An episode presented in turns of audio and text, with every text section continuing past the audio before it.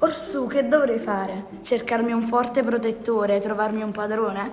E come l'edera oscura che s'allaccia al tronco leccando nella scorza, arrampicarmi da furbo invece di salire le mie forze? No, grazie. Dedicare come fan tutti dei versi ai finanzieri? Trasformarmi in un buffone nella vile speranza di vedere, al fine, sulle labbra d'un potente, nascere Nascere un sorriso che sia sinistro? No, grazie. Ingoiare un rospo al giorno? Avere sempre le ginocchia sporche a forza di far genuflessioni? No, grazie. Salvare capre e cavoli accarezzando la capra e innaffiando i cavoli? No, grazie. Avere sempre un incensiere pronto sotto l'altrui barba per la vile gioia del mutuo incensamento? No, grazie.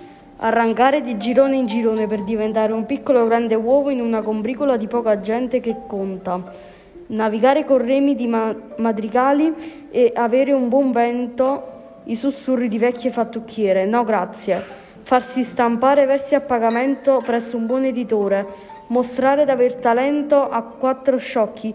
No, grazie dell'onore.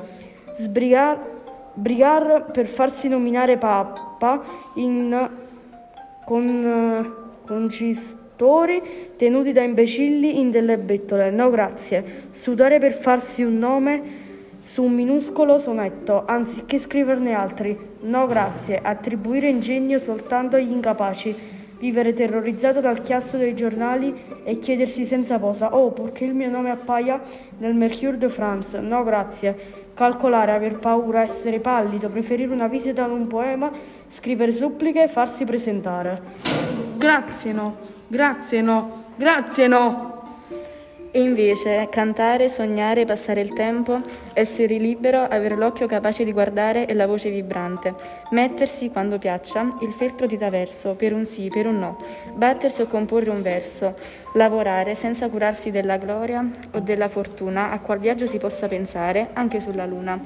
Non scrivere mai nulla che non provenga da se stessi, ma dire di sé modestamente ragazzo mio.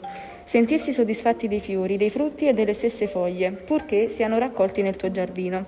Poi, se magari giunge il trionfo, per puro caso, non, ter- non sentirsi obbligati a rendere nulla a Cesare e considerare il merito onestamente di fronte a se stessi disdegnando d'essere l'edera parassita, pur non essendo la quercia o il grantiglio, non salire troppo in alto, ma salire senza nessun altro aiuto.